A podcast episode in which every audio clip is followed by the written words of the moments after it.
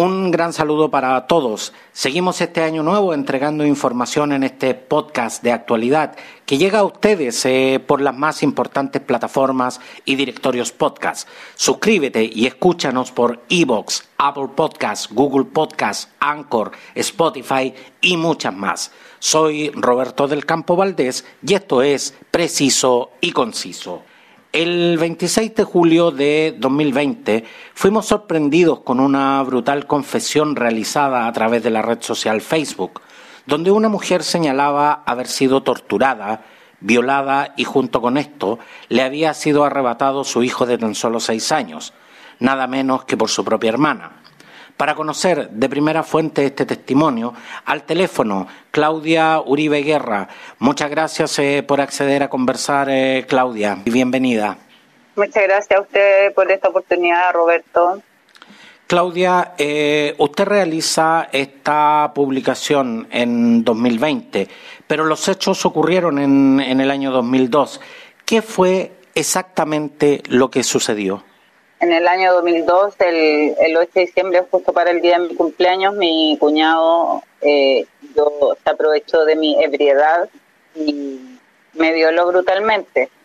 Yo tengo una discapacidad, no muevo mi mano izquierda, mi única mano para defenderme es la derecha, entonces este tipo que hace, me, sienta, me pone mi brazo derecho en, en la espalda, en mi propia espalda y con mi propio peso me inmovilizó.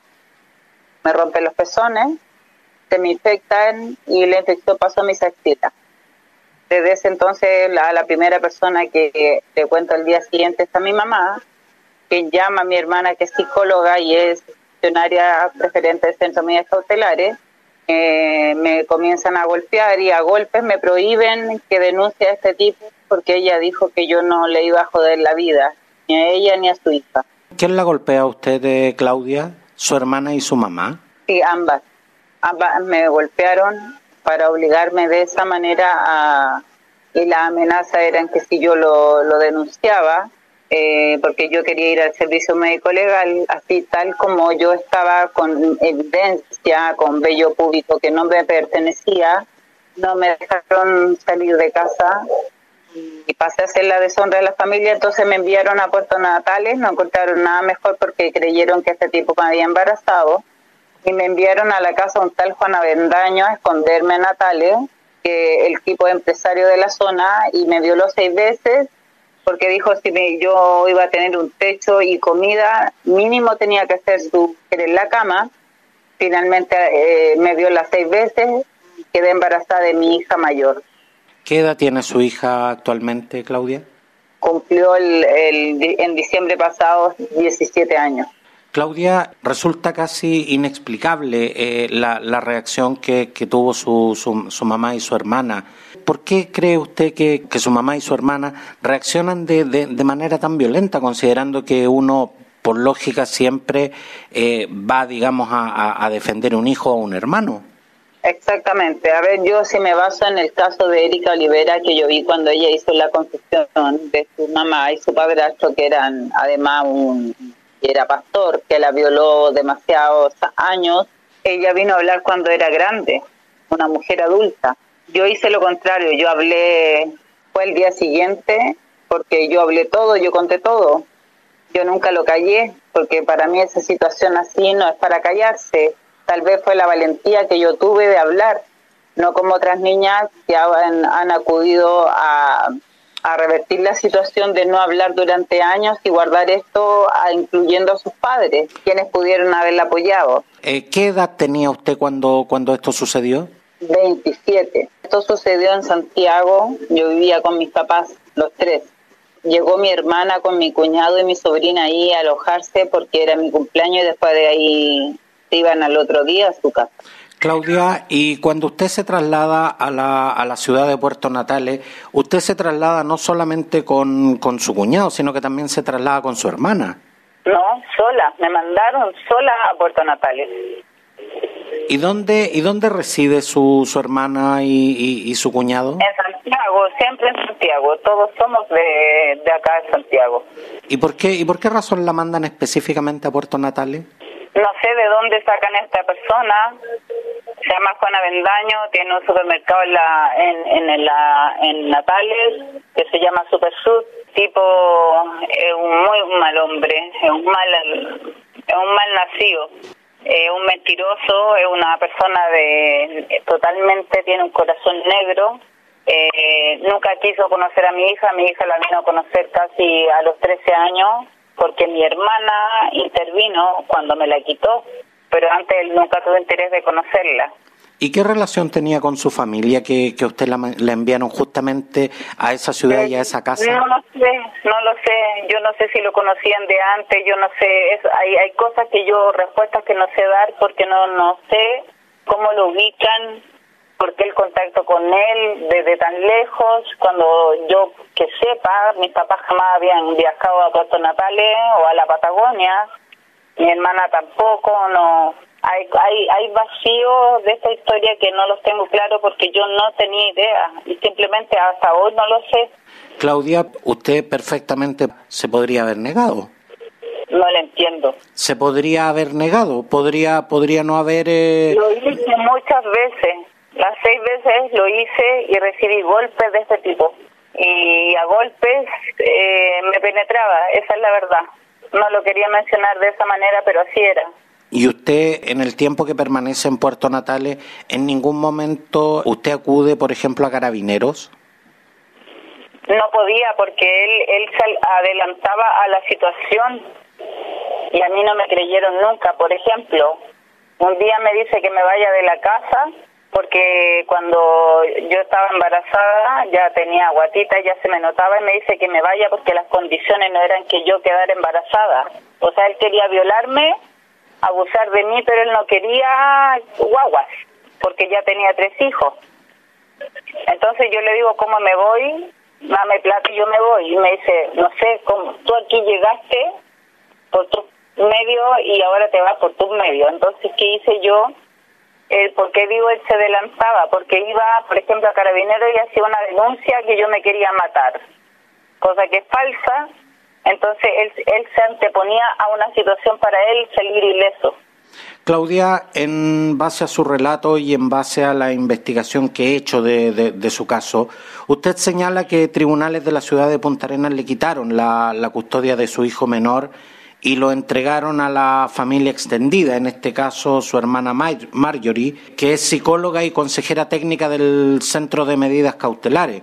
Usted denuncia que esto se hizo sobre la base de, un informe realizado por un asistente social y que carecería de antecedentes fidedignos.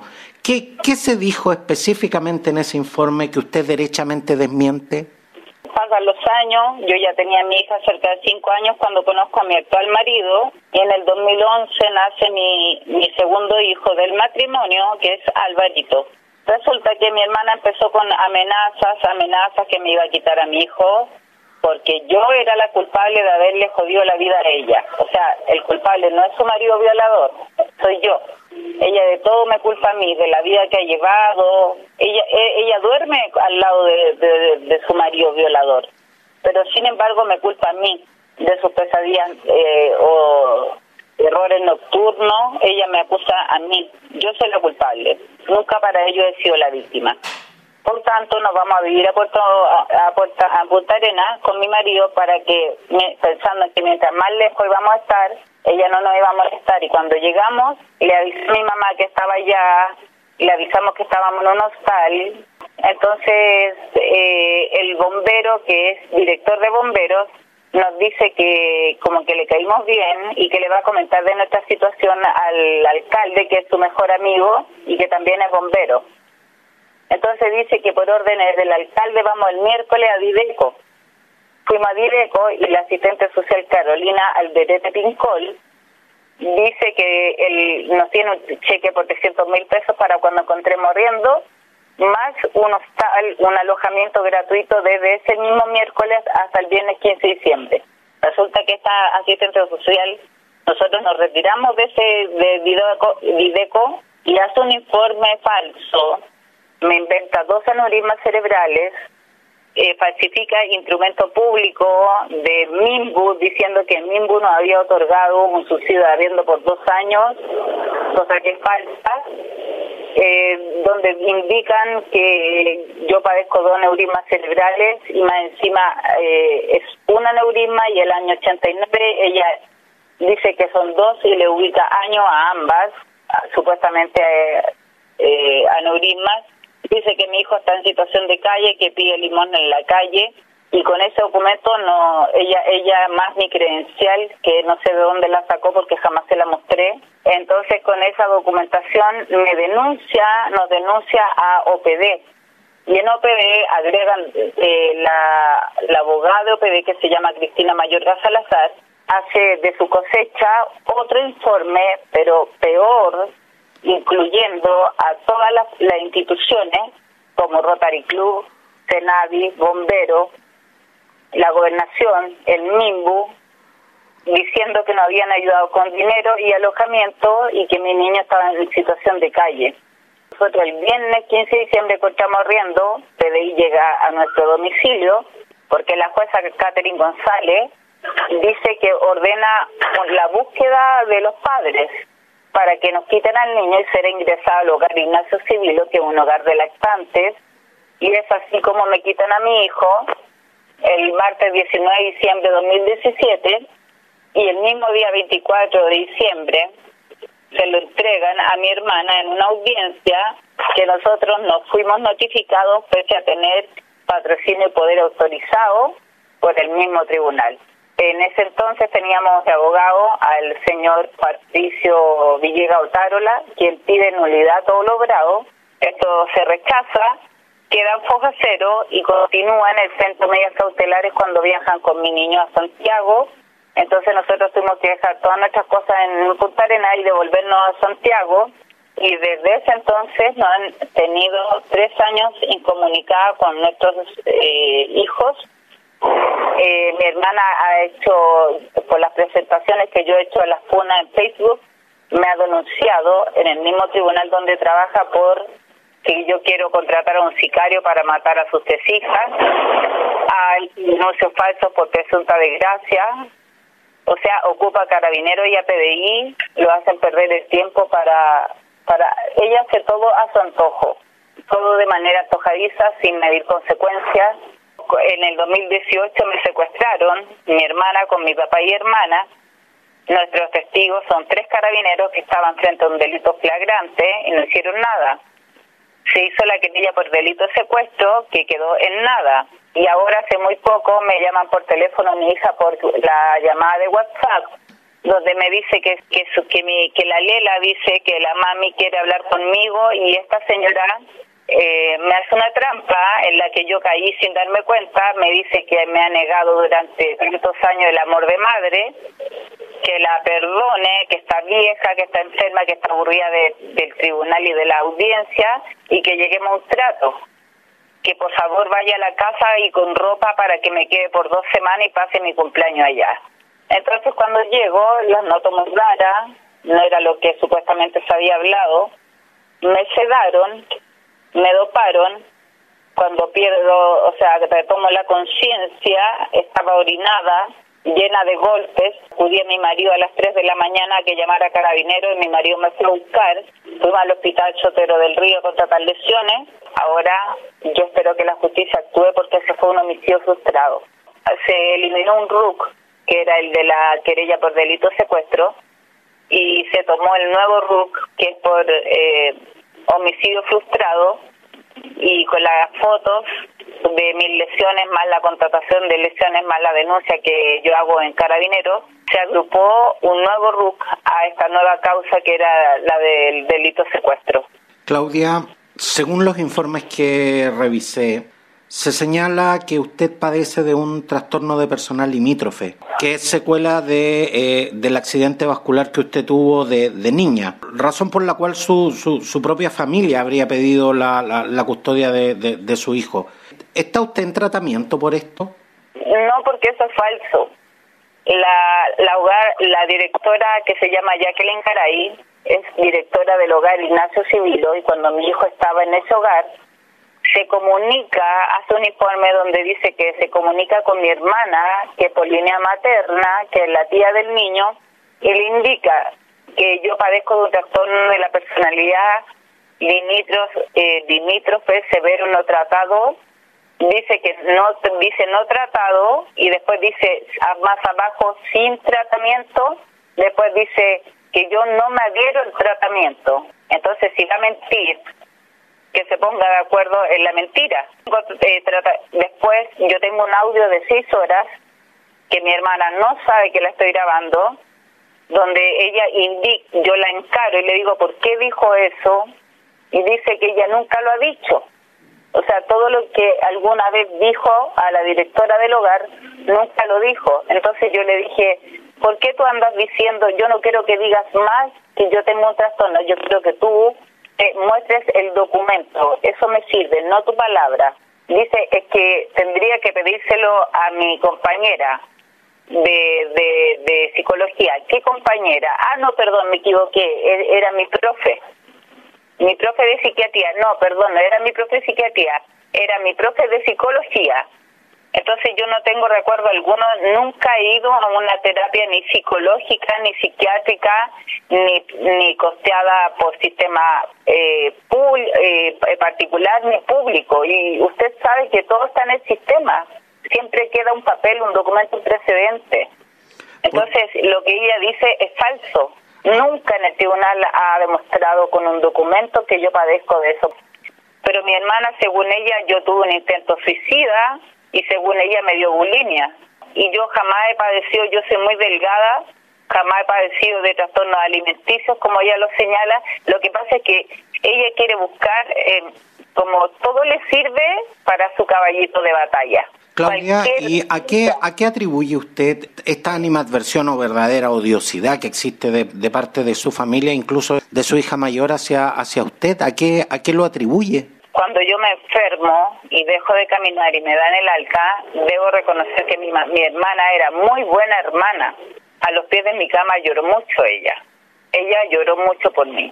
Era muy buena hermana.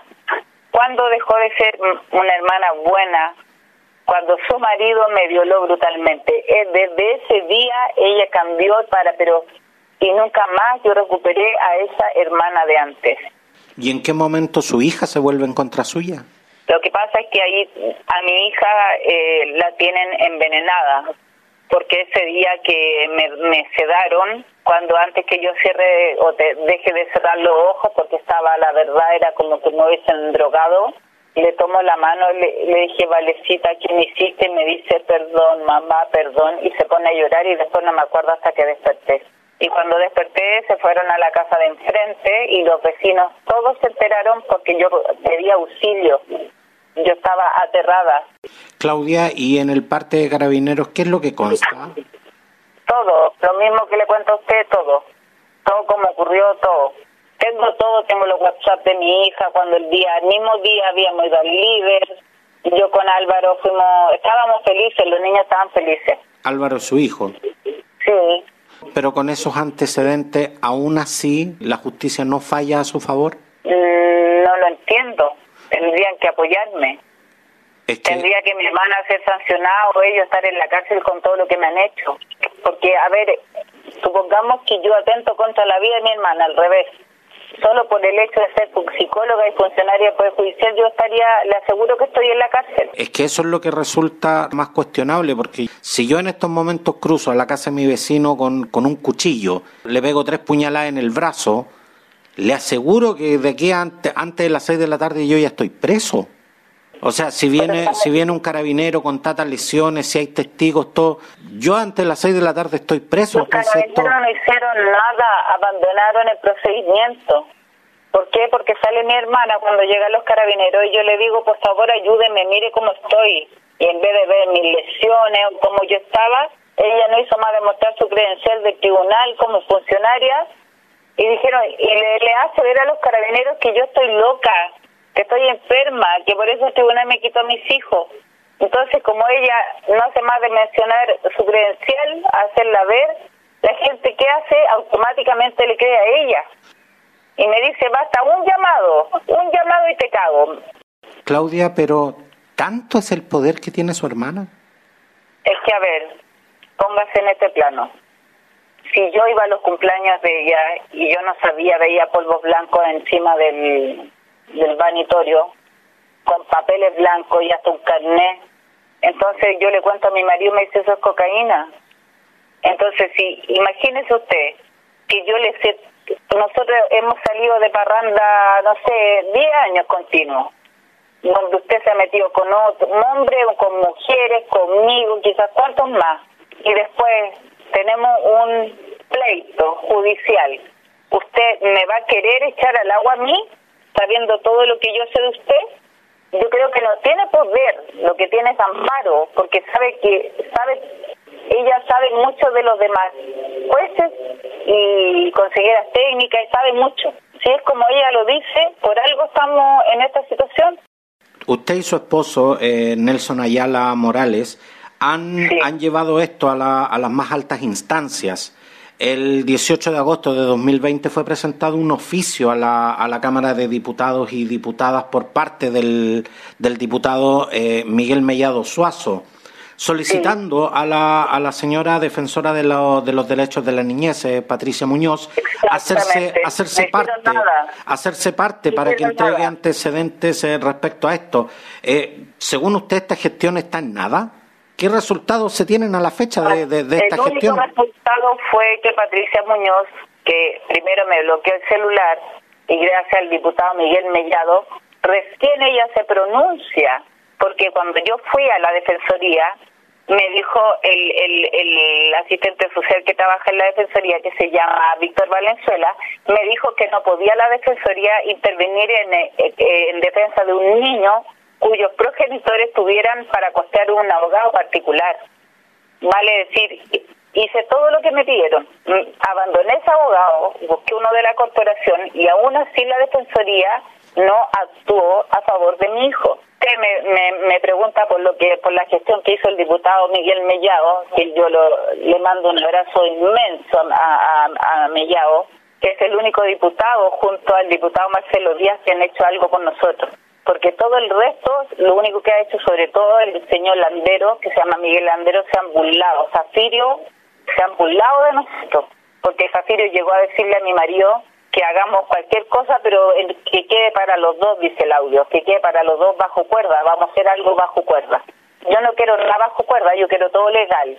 Claudia, el 11 de diciembre de 2020 usted hizo público justamente este hecho y, señaló que el Servicio Nacional de la Mujer tomó contacto con usted debido a que usted justamente había hecho la, la denuncia de que su familia había eh, atentado contra su vida. ¿Cuáles, ¿Cuáles son los resultados de, de, esta gestión? No hay muchos resultados porque dice que tiene que ver el tema recién, a ver, yo me, yo me conseguí el número de Mónica Salaquet, que también le mando un abrazo porque me escuchó atentamente y gracias a ella, no a su equipo, que se comunicó por la denuncia que hice mediante la red social Twitter, sino que le agradezco a la ministra Salaquet, a Mónica, porque cuando ella se da por enterada, recién esto comenzó a funcionar. Y recién porque la ministra se enteró, porque su equipo, que me contacta por la vía, la red social Twitter, eh, me dicen, yo le digo, yo quiero que esto llegue a oídos de la ministra, y me dicen que no, porque los casos así prácticamente ella no los ve.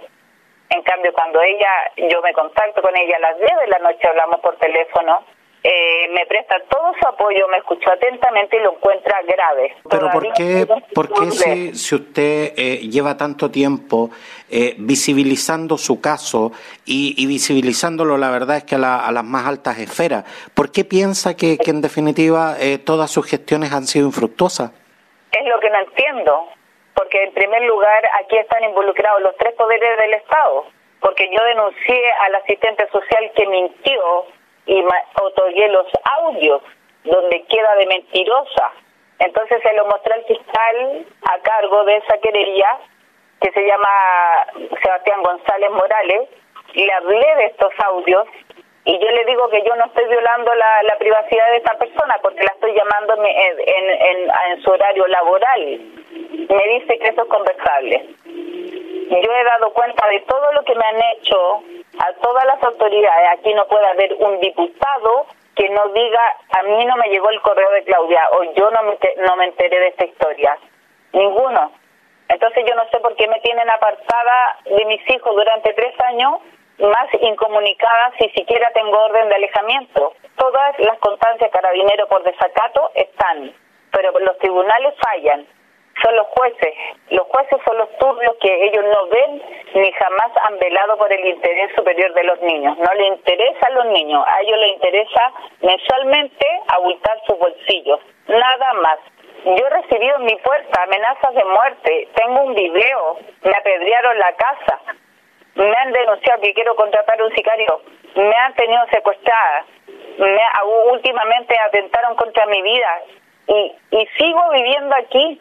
Y yo aquí estoy en peligro, mi vida corre peligro porque no puedo hacer nada, que es lo que le expliqué a Mónica Salaquet, a la ministra, porque ellos están detrás de mis pasos, saben todo, porque mi hermana dice en el audio que ella ha invertido mucho en un, en un infiltrado y que ya ha pagado 700 mil pesos a un perito para que perice a mi marido y eso que dice que es una cuota de tres.